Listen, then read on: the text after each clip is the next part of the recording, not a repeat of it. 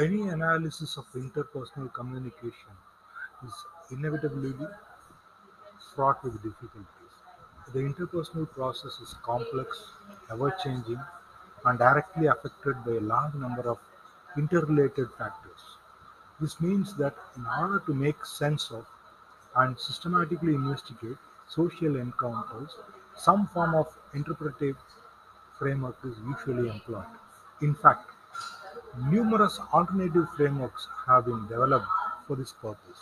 For example, interpersonal encounters have been conceptualized variously as number one, a form of joint economic activity or social exchange in which both sides seek rewards and try to minimize costs, which may be in the form of money, services, goods, status, or affection. Number two, transactional episodes during which individuals play roles akin to acting as either parent, adult, or child and respond to others at one of these three levels.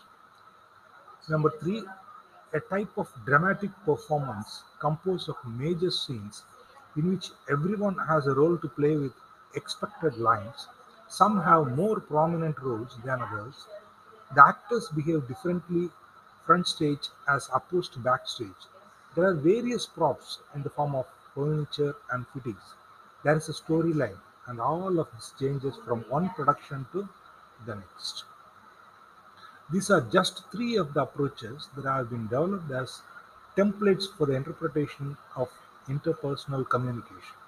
In this chapter and in chapter 2, another such approach will be presented, namely the perspective that social behavior can be conceptualized as a form of skilled performance and that it is therefore meaningful to compare socially skilled behavior such as interviewing or negotiating with motor skill behavior such as playing tennis or operating a machine. In further pursuit of this analogy, it is argued that the models and methods successfully employed for over 100 years in the study of motor skill can usefully be applied to interpersonal skill. The validity of this comparison and the accompanying implications for the study of social behavior will be investigated. Uh, here in this chapter, we concerned with an examination of the nature of skill, and in particular, uh, with the perspective that interpersonal communication can be viewed as a form of skill.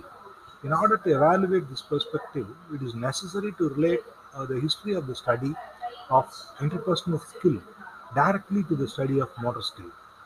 Since it was from the later so that the concept of communication as skill eventually emerged, the extent to which this analogy can be pursued is then discussed together with an analysis of the nature of social skill per se. Overall, therefore, this chapter provides a reference point for the entire book by delineating nature and defining features of interpersonal skill.